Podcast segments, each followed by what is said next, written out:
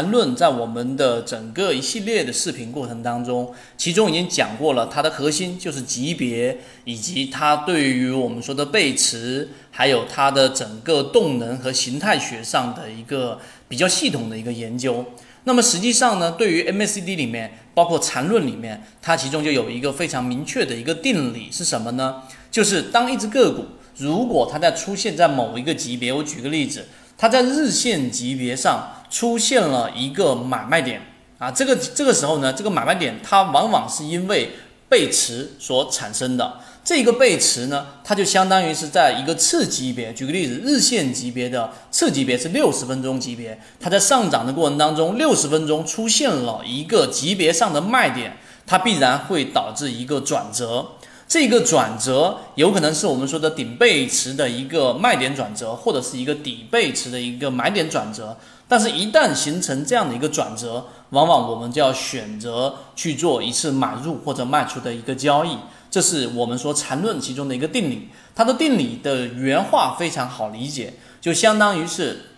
任何一个级别的买卖点必然是由背驰引发的，某个级别的背驰引发的，而某一个级别的背驰它必然也是由某一个级别的买卖点所引发的。这样听起来，大家就会觉得比较混乱。那么第二点，我们来讲一讲实战过程当中的真正的一个运用。首先，我们假设一个 A、B、C 啊三个不同的这一种呃趋势，一个向上的同向趋势的 A 和 C，和中间的一个中枢啊盘整的这样的一个级别级别分为 B。那么这个 B 这个中枢它一定是高于 A 和 C 的这一个大级别的，就相当于这是一个日线级别。A 和 C 的同向趋势，它是一个六十分钟的级别，这是必须要符合的。如果说它不符合，那么它就一定是一个更大级别的震荡空间了，那就没有什么太大的讨论意义。这是第二点，我们去讲的一个中枢 B 和一个同向 A 和同向 C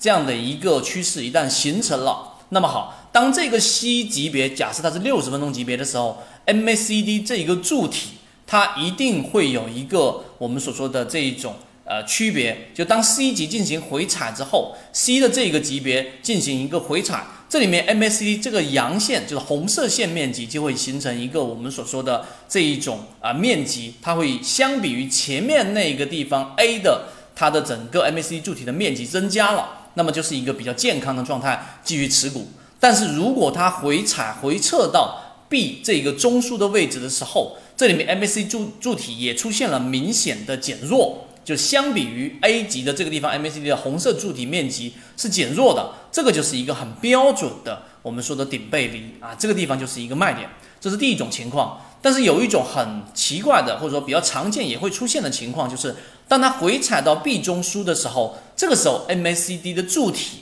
它并没有比相相比于 A 这一个上升趋势的这个柱体是要减少的。也就是没有形成柱体上的面积的背离，这个时候该怎么操作呢？理论上它也一定要先出来，为什么呢？因为在次级别上，实际上它已经形成了一个趋势上的背离，中枢上的背离啊，中枢中枢上的一个背离，在小的级别，所以在实战上你可能不不完全了解一只个股的完全从一个一分钟级别啊，它不可能引发一个周线级别的一个反转。啊，你不了解整个它生长的过程，但操作上的这一种技巧，你一定要明白这两种情况。当 C 的这个趋势的 MACD 柱体的面积相比于 A 柱的面积都是有出现一个背离的情况，或者即使没有出现背离，它也回踩到 B 中枢的这个位置的时候，都要先规避出来，先锁定好利润。这个就是缠论里面 MACD 对于缠论的一个辅助作用。最近很多喜马拉雅的股友说怎么找不到了